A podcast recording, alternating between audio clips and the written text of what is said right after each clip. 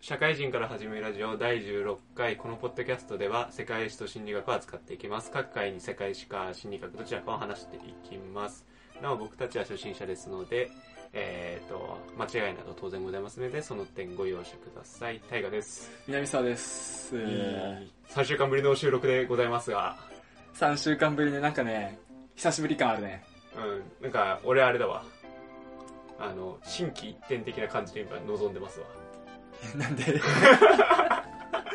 えなんでえ3週間何があったの、いや別に何もないけれども、う久しぶりになるとちょっとなんかこうあれじゃない切り替えようって思うじゃんん、具体的になんか案ある あああああるあるあ る あ何のあるよなんだよそ用意してるよあのあれだわ改めて聞いてさうんテンション低いんじゃないかな高いと思うけどね 本当高いと思うっていうか笑いすぎだわって思ういや笑うのはいいけどうんテンション低いんじゃないかなとおうなるほどねやっぱりこう普段収録するからにはいつもの1.5倍のテンションでいなければいけないとなるほど 芸能人としては芸能人やとはしてはり仕事ムードとしてこうああなるほどこのねラジオに向き合わなければいけないのではないかと普段のダラダラ喋ってる時じゃなくてそうじゃなスイッいチ入かとやっれてとぱそこはやっぱりビジネスとしてビジ 金、金取ってないんだ。金取ってないんだけどね。ビジネスとしてちょっと南沢君と向き合っていきたいと今なるほ思っどているわけだ取引先として。 なるほどね。その点どうだねどうだろ今の南沢う な君んで上からなんだ。 テンション低いけれどもいやいやいやいや、高い高い。今ちょっと俺はもうのっけから今1.5倍でいってるから、声うっせえなと思 って。いつもよりうるせえなって。声張りゃいいってもんじゃねえっていうのはねるささはね、痛感したわ。あ本当、んやっぱ違うって思ってる、違ったね。うん、今日これでいくからちょっとノイジーだもん。目障りかな耳障りだね。耳障りか でもだっていつも聞いてると南さんの方が声でかいもんあ、そうそうそうそうそうそうそうそう。それはある。逆に言うといつもノイジーって感じてんだよ俺はちょ、ちょっとテンション下げるわ。あ今今日日する。いや同じレベルでいこう よやっぱりビジネスパートナーとしてはさうん。ギブアンドテイクでさ俺低い低めで、タイガが高めで多分トントンなんじゃないああそっちタイプそうそうそう、そっちタイプ。切磋琢磨じゃなくてそう。お互い違う方面で努力しようってな感るじ。ほど、うんみんな同じ方向向いてはやはり集団もうまくいかない 心理学的にいやうまくいくよな行くんだけどいくよな行くんだけど。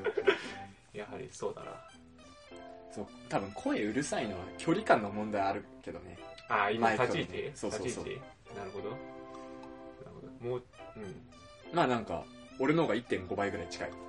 ああそこマイクに対して。なるほどいつもは一緒だけどその分だけ南さんがテンション高く感じるってことか声がでかく聞こえる。うんまあ元から俺声でかいのあるけど。あそうなのなんか、高校の時言われた気がすんだよね。あ南さんのさ声が通るんだよねそう、声俺とタイが似てる説あったじゃん、前。どっちがどっちだかわかんねえわって、ラジオ聞いてさ。ああ声っていうか笑う周波音がさ、あ、高いうんかもね。見習おうかなって思う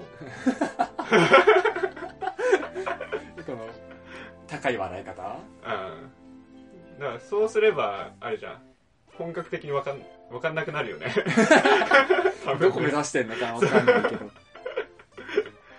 同じ人が2人で掛け合いをするあの、一国堂みたいな。うん な一る国堂はまた違う。 どっちも操られてることになるけれどもそれはまた違うんだけど、そうですよ今日は新規一転なのテンション高めで。うんテンション高めか。ちょ今日だって背筋もちょっと今伸びてるもんね今伸ばしたじ ゃん。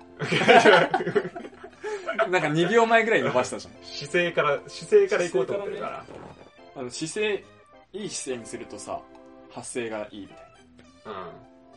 吹奏楽部じゃん合唱部とかよくやるうよん。そうだよ声使うお仕事っていうのはやっぱ腹から声出せってこれ、ほ腹から声出したらさ、壁ドンされない大丈夫いやそれは うんされるからやめてほしいんだけど声でかけりゃいいってもんじゃないから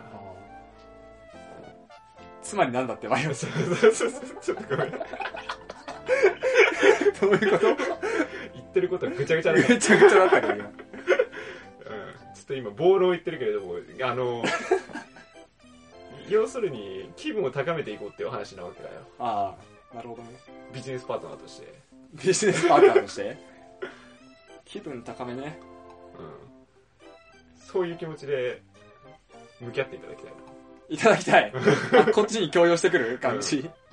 今日はちょっとそういう気持ちだから、ああ、なるほどね。うんちょっと今ね、切り替え、ちょっと難しいから、うあの、一泊置いたタイミングで切り替えてください。ん、よか ろよく、お前、さっきからど、目線どこなんだよ。う上かお前らど、お前どこにいんだよ。今日からちょっとプロデューサーとしてちょっ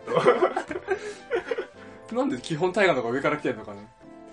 やっぱ座ってる位置は南さんの方が上上だからなやっぱ俺が上にない。うんちょっと対等の関係としてはやっぱ立場から上になっていかないと立場から上になってくる。立場が上になったらそこも解消されるかな大河が空気椅子とかすれば、対等だよ。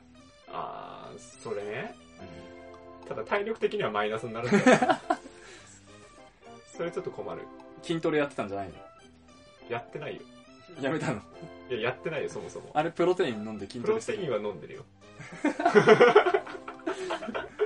なるほどねうん、や楽な方にやっぱ転がってったねっぱプロテイン飲むぐらいは俺だってできるからね ただ最近ちょっとやっぱ3日に1回ぐらいになっちゃってるねそれですらそうあのね大変なんだよプロテインのあのシェイカーを洗うっていうさ洗えよこうよし飲もうって思った時にこうシェイカーが現れてない時にさいやーいっかーってなっちゃうよね5分でいいじゃん、まあそうなんだけどさ濡れるし手が濡れるしさ お前風呂入ってないのそういう時に風呂入る時にシェイカー洗わないだろ一緒に洗えばいいじゃえシェイカーと体やんそうそうそうばいなその発想なかったなまとめお得じゃん水道代としても体もシェイクされてあそっかその後そっか風呂上がり飲めるのかうんなるほどな俺とシェイカーは一連卓上でそうそう そう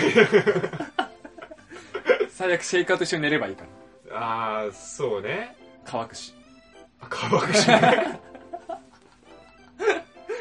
乾かす必要があるかは置いといてシェイカーボロボロになっちゃうけどねいつでも持っててなるほどまあいありだね、ありでしょうん、ちょっと考えるわうん考えてみ一回ずつ家に持って帰るわその案件るちょっとペンディングしとこそうう持ち帰らせていただくわなるほどっていうわけだ今日はで心機一転ねうんテンション高めでねこのまま僕が世界史行ければいいんだけどうん今日南沢だからね、しょっぱな俺だねうん、テンション高め頼むよあ俺うんじゃあ聞く側も頼むわあほーなるほどねみたいなあ感じいいのそれで食っちゃうよ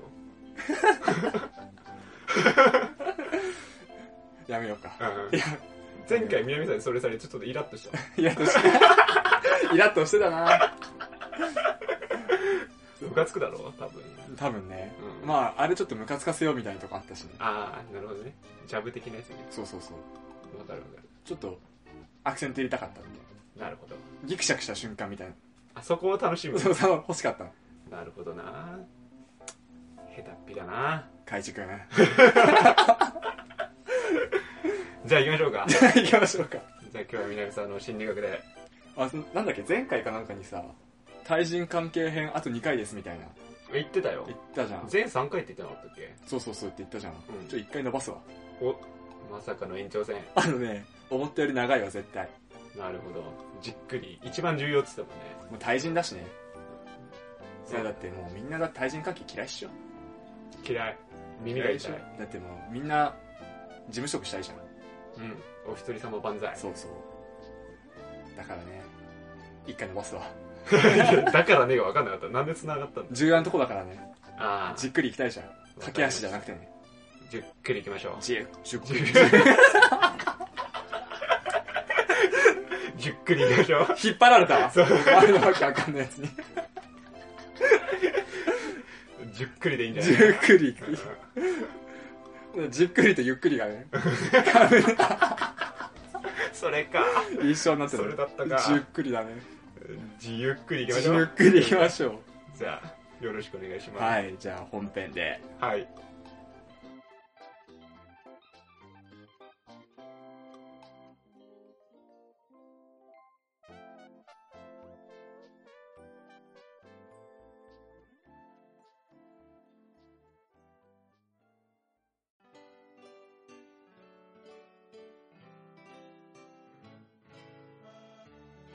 はい、本編です。はい、本編です。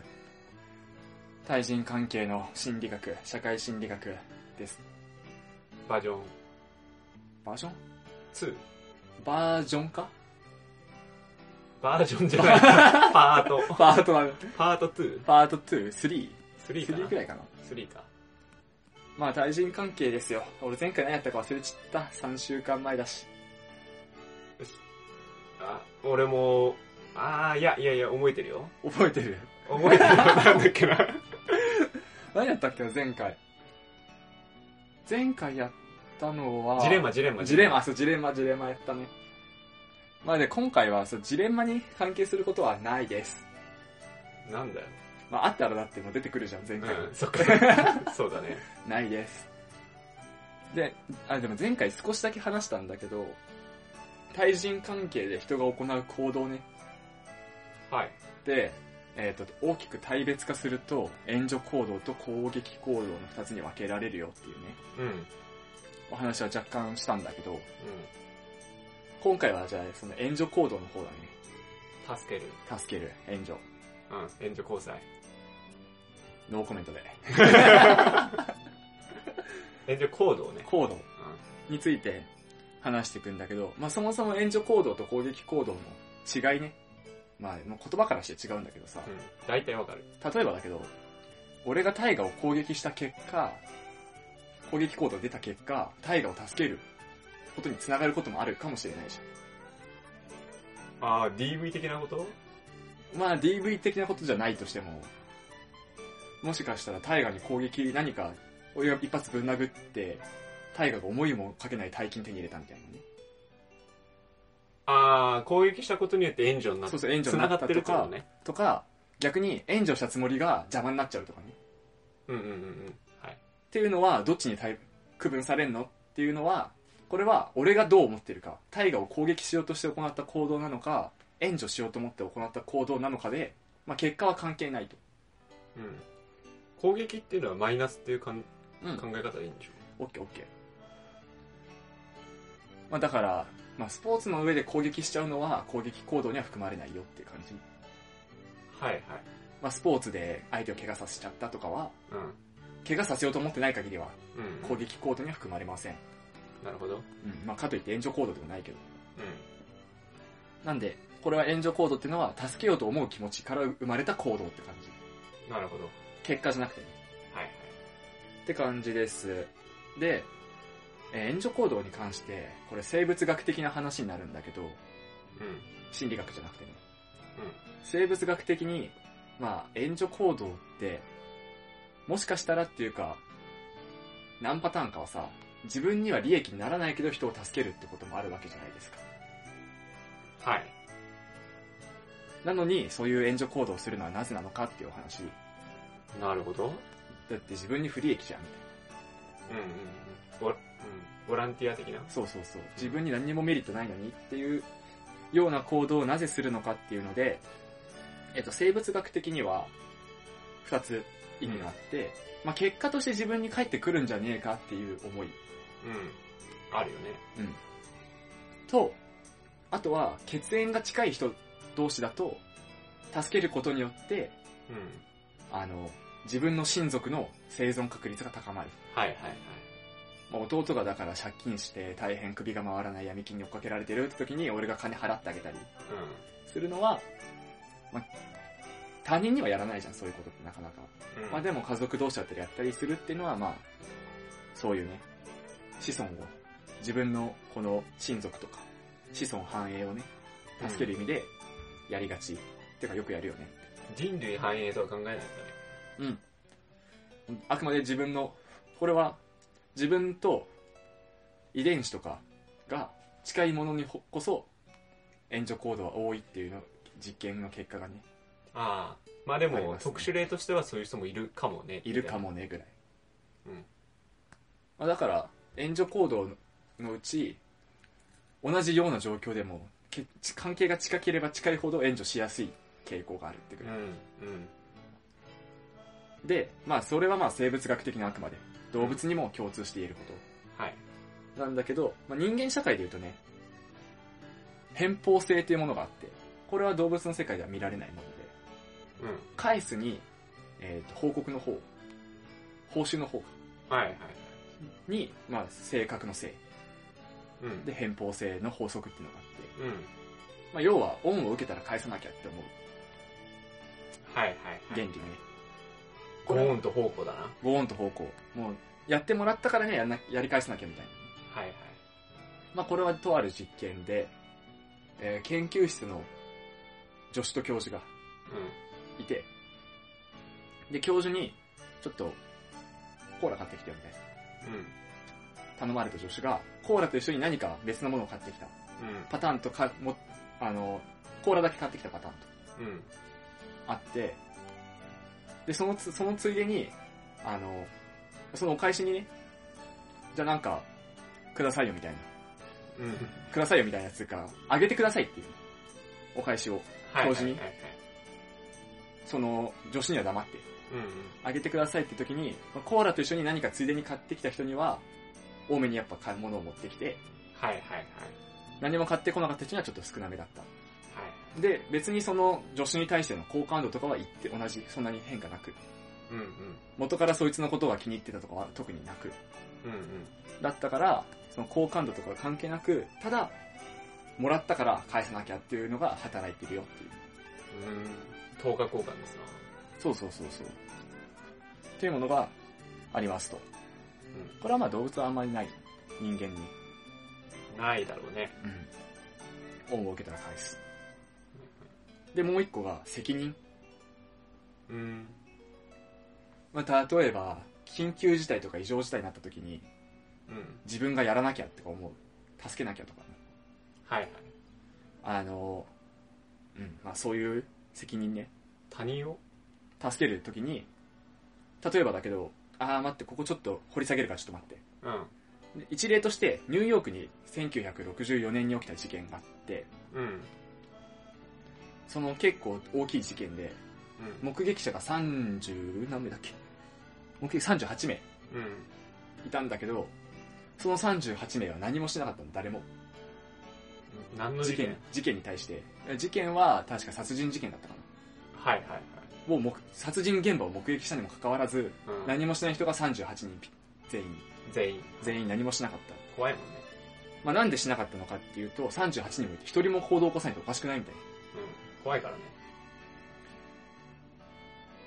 怖いから。怖くないえ患者を助けようともしないんだ。うんこ怖いしね自分が刺されるから、殺人された後にそいつをとっちめるとかできないにしても、うんあの、病院に電話するとかさ、はいはいはいもう何もしいないと。それぐらいした方がいいよ何もしないと。38人。まあ、なんで何もしなかったのかっていうところで、まあ、一人の学者が、心理学者が唱えたのは、うん38人もいたからだと。ああわかるわうん誰かするだろう理論ねそうそうそうそう。で、これを、これは結構、いいろいろ大きなね、実験をいろいろ読んでて、うん反響を読んでて、これをもとにね、異常事態とか緊急事態における人間の心理を5段階に分けて発表されてる。うんまず最初に異常事態が起きた時に、うんうん自分の中でそれが異常事態とか緊急事態であるっていう認識をすることが大事だよね。はい大事っていううんかはい、まずそこから始まる。まあもしそれが別に異常事態だと思わなければ行動を起こすはずもないじゃないうんなので異常事態であるっていう認識。うんうんで、その後にそれが緊急を要するっていう認識。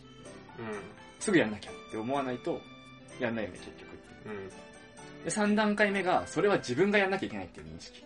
はいはいはいはいで、4つ目が、何をやればいいか分かわ分かってなきゃいけないっていう。うんうん何をやるかが分かってるっていう認識。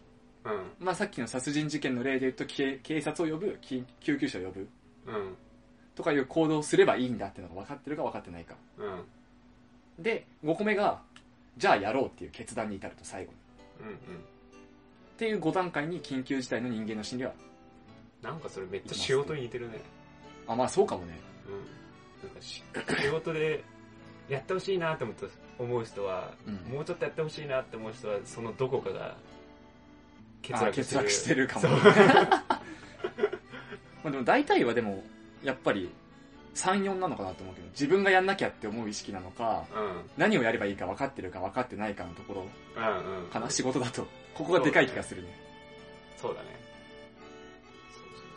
まあこういう行動この5つを踏んでやようやく決断にやるっていう行動に移るとうんうんうんということを発表してましたうんいいよ OK?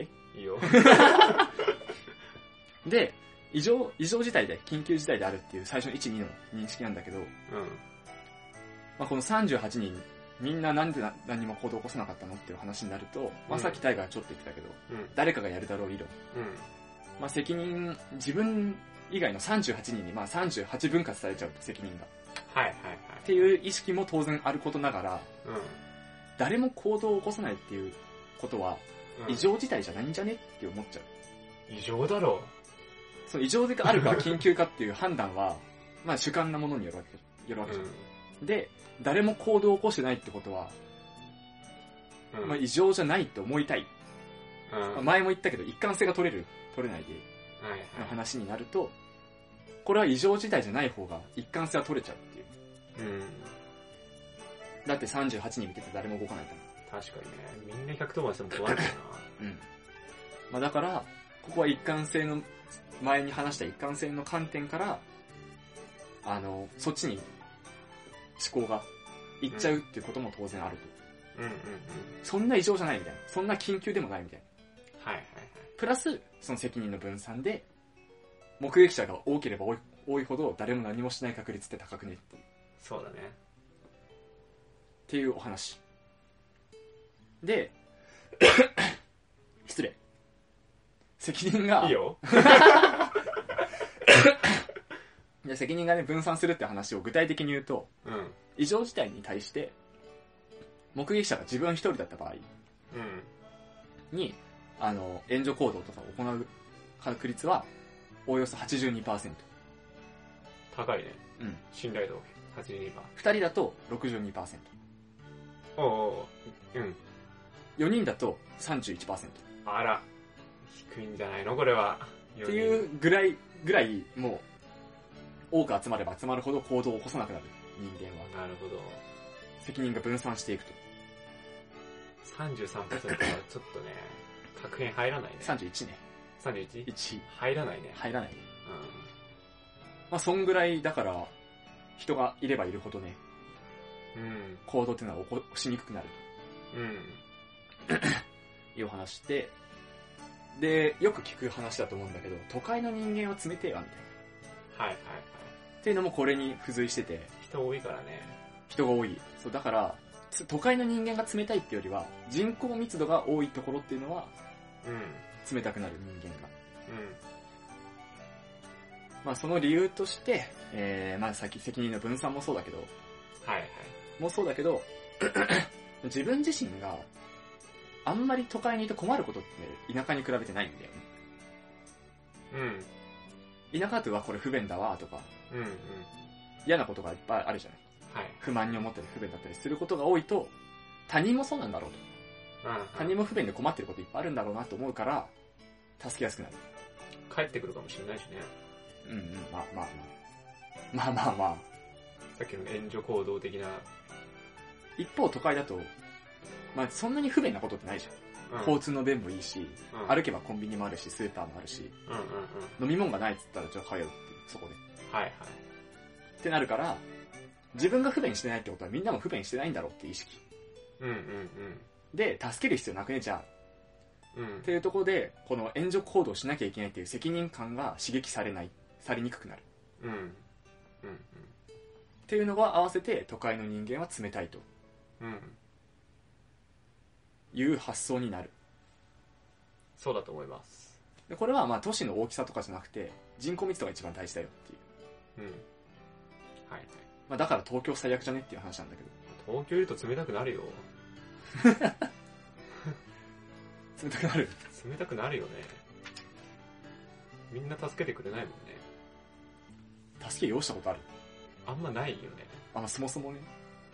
確かに ね。そう言われるとないよね。だから、なんて言うんだろう。さっきの偏方性じゃないけど、自分が一回助けられると助けなきゃっていうのがあるわけで、うん。うんそれは同じ人に対してじゃなくてもさ、優しくされたら優しく仕返すじゃないけどさ、うん。うんうん俺がこういう風に困ってる時ある、ま、みんな助けてくれたから今度は困ってる人がいたら俺助けようじゃないけどうん。まあそうだね。そなっんていう意識が都会は少なくなってくるうん。なんかまあ、おばあちゃんとかおじいちゃんとかに優しくなるのは自分がこうなった時にうん冷たくされたら嫌だなって思うからやるみたいなとこあるじゃないあーなるほど俺はないなあ、そうか。 だからお前冷たいんだなるよほ。どねあーいや納得はするできるわそういうこと、うん。でもそういうことだなとは思うけどね。今んとこ東京で起きる親切心とはそういうものに成り立ってると思う。うん、これどうなんだろうねここの事件は1964年のニューヨークだけどさうん。最近であったやつでいうと秋葉原の連続殺人事件とかあったじゃん最近でもねえか6年前くはらいいはかいはい。あれとかもね、多分、似たようなことこうあるんじゃないかなって。うんあんま誰も、みたいな。そうそうそう。まあ、ああいうのは、警察官の人は職務の責任があるからね。うん。また別の責任感がありつつ。まあ、一般人が助けに入るって言っても助けれることって、多分、うん。刺された後の人の休館、うん。看病ぐらいだけど。まあでも人数多ければ多いほど、特殊な、こう、なんだろう。えっ、と、人類繁栄のためにみたいじゃないけど、そういう特殊な人も入ってくんじゃないかなと思うけどね。うん。うん。多い方がその特殊な例も多いみたいな。まあ、そういう特殊な例の人が、さっきの5段階で言ってどっかでつまずいちゃう可能性もあるからね。うん。そうそうそう。まあ、人類繁栄のために助けたいんだけど、って口では言ってるけど、最後の5の決断で止まっちゃう人とかもいるわけじゃん。さっきの大河の怖いじゃないけど。はいはいはい。まあそうだよね。うん。それはしょうがないわ。 怖いのはしょうがない。そう、怖いから動けないとかねう。ん。はい何やったらいいか分かんないと結局はいはい。結構こういう時はパニックになりがちでうん。パニックになった時に頼りになるするのって結構その直感的な心理の部分で頭で考える思考じゃなくてうんうん。そうなった時にやっぱり周りが動いてないってことは異常じゃないっていう風にねうんうんうん。だから異常事態に直面してる人たち人たちにも異常が起きちゃってるっていうはいはいはい。正常な思考回路してりゃ目の前で人刺されて血流しながら倒れてんだからどう考えても異常だろって言えるんだけどうん。なるほど。現場にいるとそうはならないそうだね。確かっていうねに。はい。まあ、援助行動のお話で、次回話すのが逆の攻撃行動なんだけど、ほうほう。あ、ここで切るのね。ここで切りたい。 OK 長くなる。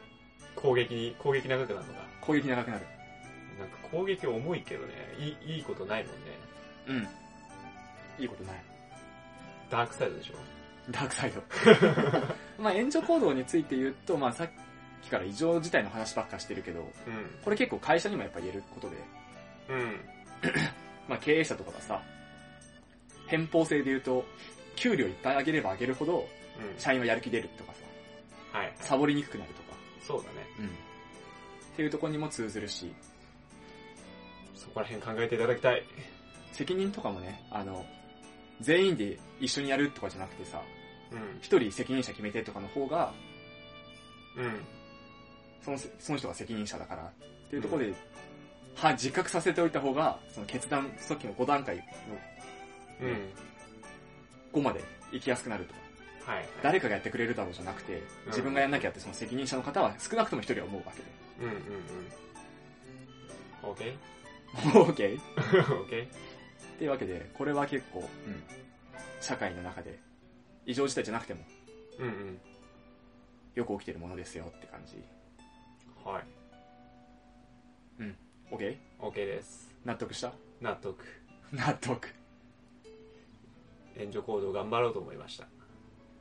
え頑張ることある頑張るもんじゃないね。うん。頑張ったらダメだね、逆に。あ、そうそう、結構こ、そうなんだっけあと、この共感っていうのがあって、あの、さっき、遺伝子が近い人ほど助けるってあったけど、うん。うん。これは結構人間の世界では、えー友達とかでも助けることが多くなるのは、うん。ここれも第第何回だったかなに行った、うんあの、類が友を呼ぶっはいはい。ていうの、っていうのを元にして、友達っていうのは何か俺自分と似たものがあはい。る。で、似たものがある人っていうのは、自分が共感しやすい。うん。うん。自分を置き換えやすい相手に。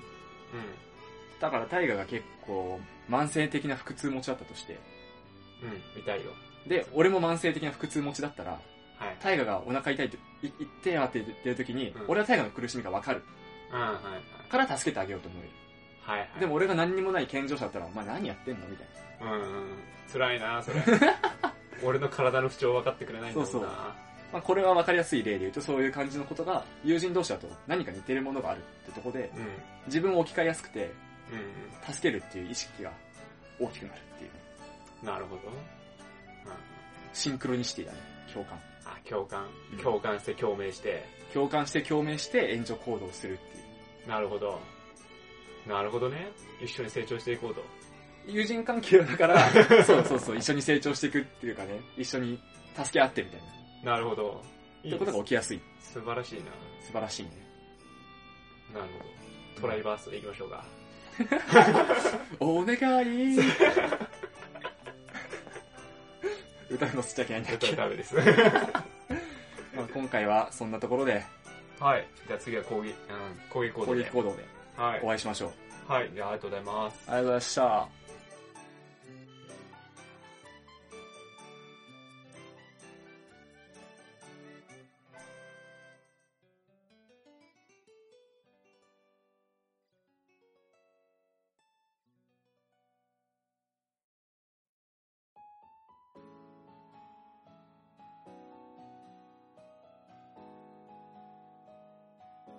はい、エンディングです。エンディングでした。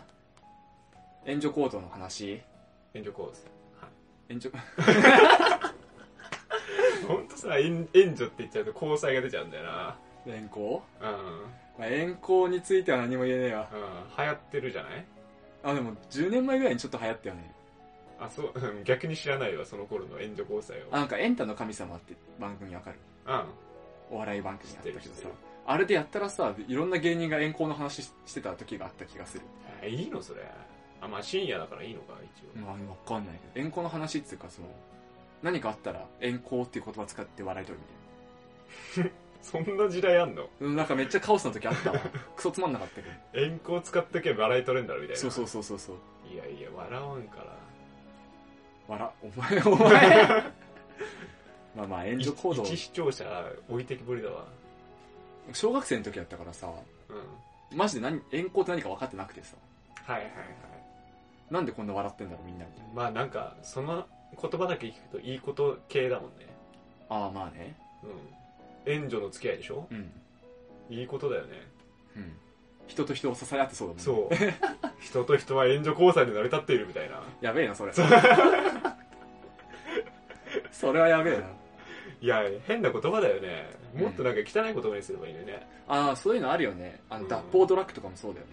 うん。なんか良さそうだもんね。脱法だったらさ、法出してんだからよくねみたいあな。あ。法律違反してないんでしょみたいな。あ、うん合。法ドラッグか。あ、合法ドラッグ、ね。そうそう、合法ドラッグ合と法か。ドラッグはめちゃくちゃいい言葉っぽいよね。ね、法律にのっとってんじゃんみたいな。はいはいはい。だダメなんだよ ね。ダメだよね。俺俺合合法ドラッグさえ詳しくないんだけど。俺も別に詳しくはないけど。大麻とかは脱法ドラッグでしょ。うん。合法って何なんだろうね。あれか。プロテイン的なやつ。え、確かね、その、ドラ危険薬物一覧みたいな一覧みたいなのあってさ、はいはい。その一覧には載ってないものみたいな。あー逮捕されるのかなされると思う、確か。ダメじゃん。脱法じゃん、それ。うん。そう、だから合法ドラッグって言い方良くないよねってなんか話になってた気がする。よくないよ。変えてこいよ、それところから。なんか薬物禁止一覧にそこ追加しても、その薬物と何かを混ぜて、違う薬物作って、あ結局また抜け出すっていうね、あーなるほどね。ループが始まっちゃってるんだって。その、そうか、脱法ドラッグの禁止法の中に入ってないけど、全体的な法律の中では違反してるってそ話うかそうそうそうそうそう。はいはいはい。いけないよ、そういうのは。薬物禁止法にこの薬物ダメ、これもダメ、あれもダメ、それもダメって言われてるのは、うん。リストには含まれてないっていう。っはいはいはい。なるほどね。ていういたちごっこらしいよ。うん。じゃあそれ取り締まるわ、つったら、じゃあ、混ぜて違う物質にするわ、つって。すごいね、考える ね。うん頭いいよね。頭いいね。頭いいなそれは。うん。感心しちゃうわ。もう話それまくってるから。なんだっけ、援助行動あ、そうそうそう、援助行動についてね。補足補足。はいはい。援助行動と攻撃行動、二つあるって言ったじゃん。うん。これは結構ね、人によって、あの、援助行動しやすい人、しにくい人、攻撃行動しやすい人、しやすしにくい人っていうのがね、いるんだけど、教育が大事ですと。うん。うん。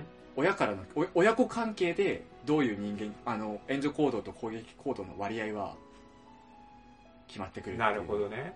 細かいことは攻撃行動の時に話すけど、なんか前回もあった気がするな、その親、親、親からの、そうそうそうそう影そう響。いやもうね、心理学やるとね、でかいね。親、親だよね。やっぱ子供の頃からさ、うん。親にいろいろ教わるわけじゃん。すべて。はいはい。 0歳の時から。う親ってでけえんだよん。いや、そんな重責担えませんよ、僕に は。な。ね。その生物学的なとこはさ、親ととか以前に生まれた時点で備わってるとこう多いんけど、生存本能みたいなね。親えにでもさそしたらさ溺愛すればいいって話じゃないんでしょそうそう、全然違うね。何したらいいんだろうね難しいよね。だから、どうなったら援助行動が多い人に育つの次言うわ。 あ次あ次なだその辺はあなるほどねはいまあでもそれが正解かどうかっていうのも怪しいしね。はいうんあの、まあ、例えばだけどどさ、あの、不幸、ホームレスがいた、みいたとしてさ、道端に、新宿駅とかで、みんなに100万ずつ渡して自分借金生を得ましたみたいな人に育っちゃ嫌じゃん。はいはい自分は借金背負いながらも他人助けるぜぐらいの犠牲心がある子に育ってほしくはないじゃん。自分の子供そうが。そだねこの折り合いとかね。うん、まあかといって、ムカついたら全部ぶん殴るぜみたいなやつに育ってほしくないじゃん。うん、まあお金持ちだけどぶん殴るぜみたいな人にはなってほしくないね、難しいよね。うん、だからね。まあそこまでだったらうん縁切るよね簡単に縁切れんのかななんか親、親心を持ってて。なるほどねそこ難しいよね、我が子は可愛いという言うねわけなんでねなるほどもうそこまでだって可愛いと思えるかどうかだよねうーん親子関係難しくてねちょっと興味あるんだけど教育心理学とかもあるしねうんまあ自分のとこから見つめ直しちゃうよねまずね自分のそうね自分が親に何されてきたかとかねうん親がこうなんこうだったから俺今こうなってるんだなみたいなところがね、そうね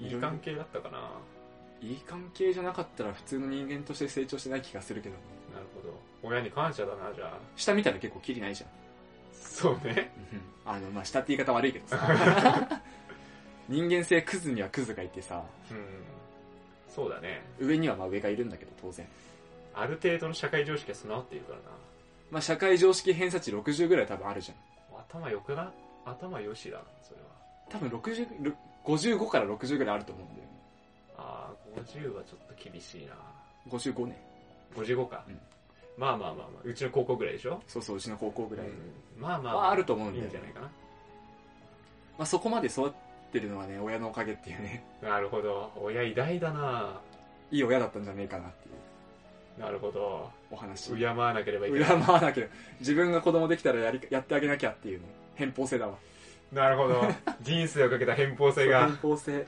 なるほどうんよく言うよね親からも親への感謝は自分の子供とかにしてあげてくださいみたいなるほどねななんだっけ俺なんか二十歳かなんかの時にそんなこと言われてさいやいや子供いねえよっていう できねえよっていう確かに子供できたら親以上のことをやってあげないといけないな、そうねそうやって一族を反映させていかなければいけないんだよ難しいなぁ親になるって難しいなぁっていう話、人生人生前回は人生のジレンマだった話だったけど人生は偏方性の可能性があるな、偏方性大事だよねでうもんやられた分は誰かに返してあげたいみたいそうだなそうやっていくよね階段式になるわけだからね、なうんいいことしかないと思うけうどん、ちょっとプラスして返していってちょっとプラスして返してもらえばいいんだからねうんちょっと登るんな登未来見ええるね。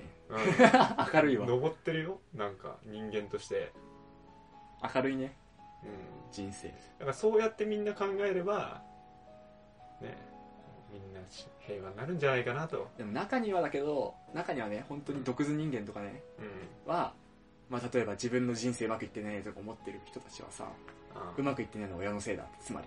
はいはい俺たちまあ極めて普通の順風満帆っちゃ順風満帆じゃはん。いうんうんうんまあ普通に高校入って大学入って社会人になって仕事して給料もらってってやってるけどさ、大学受験失敗して就活失敗して今ニートやってますみたいなはいはい時になんで俺の人生こんなのうまくいかないのって全部親が悪いっていう人もいそうじゃないまあねそうだね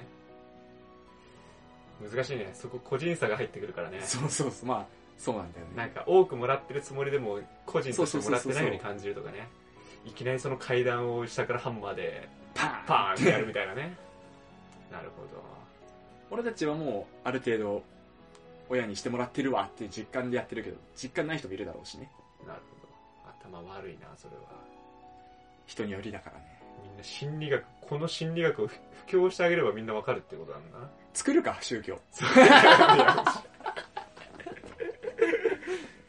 宗教ラジオで宗教ラジオ作る宗教作るか社会人から始める宗教とそう釈釈迦宗釈釈迦教社社会教 釈迦教あるありそうだなそれは釈迦仏教教的な社会教だな釈迦教を作ろう教祖様になるわそうだねいやでも当たり前のことしか言ってないからねこの当たり前のことって当たり前だから多分みんな確かにと思ってくれるじゃんうん確かにと思わせたらもう勝ちじゃないそうだねだつまりこの宗教言ってること正しいじゃんみたいなちょっと僕らは物を与えるから、うんちょっとプラスしたお金をくださいみたいなねそうそうそういう プラスしたお金をもらったらその分みんなに幸福 はそうみんなを幸福にしてあげますよっていう素晴らしいな入っちゃうかもそれは金ではないけど幸せにしますよっつってそうだねなるほどいいじゃないかいやちょっといやそういう話がしたいんじゃないんだよ そんな汚い話をしたいんじゃないんだよ健やかにね 話をしたい健やかに偏方性をしたいと いう話でまあそうだ親子関係大事ですよってのをねエンディングで言いたかったそうだねどっかでね親子関係をしっかり考えるっていうのは必要だねねうんなんか、あんまり考えたことないわないねちっちゃい頃まあ考えればどういう教育受けたか思い出せるけどうんあんまりね割と耳を塞いできてるような感じはあるんで結構でもやりがちだよねあの俺もなんか大学生の時とか結構思ってたけどうんうん悪いとこは全部親のせいいいとこは俺のおかげみたいはいはいな意識ね持ってる人多分いまだにいると思うからねうさすがにこの年になってもうないけどねそんなのんうん大学生ぐらいの時こじらせてる時は結構あったからなまあやっぱり多分そういう時って子供ができた時に蓋開けるんだろうねうんそうだろうね、うん実際に偉大さであるとか、うんそれを前々から予習しておく素晴らしさやはり素晴らしいラジオだ頭がわ良これいそれは頭が良いぞじゃあこんな素晴らしいラジオでお便りお待ちしてますので ねそうですね素晴らしいからねちゃんと聞いてくださいよもうしゃもうねこの素晴らしいラジオに祝福をだわいいな南さんのラ回だと毎回パワーワード出てくる からなタイトルつけやすいんだよな心理学ガールズうんい いですねじゃあちょっとメールアドレス、はいを読みます。えっ、と、シャカラジ199にアットマーク Gmail.com です。はいえっ、と、シャカラジは英語199は数字です。は syakaradi199 にアットマーク Gmail.com です。はいえっ、と、ブログとかツイッターとかの DM コメントとかでもお待ちしております。はいじゃあ次は僕のしんせ世界史 で、世界史でちょっと今、あれだわ。DJ っぽくなっちゃった。ジェタッつっジェッジェッジェッジェッてノイズが入ったわ。 じゃあそんな感じで。はいはい。じゃあお相手はタイガと、南沢でした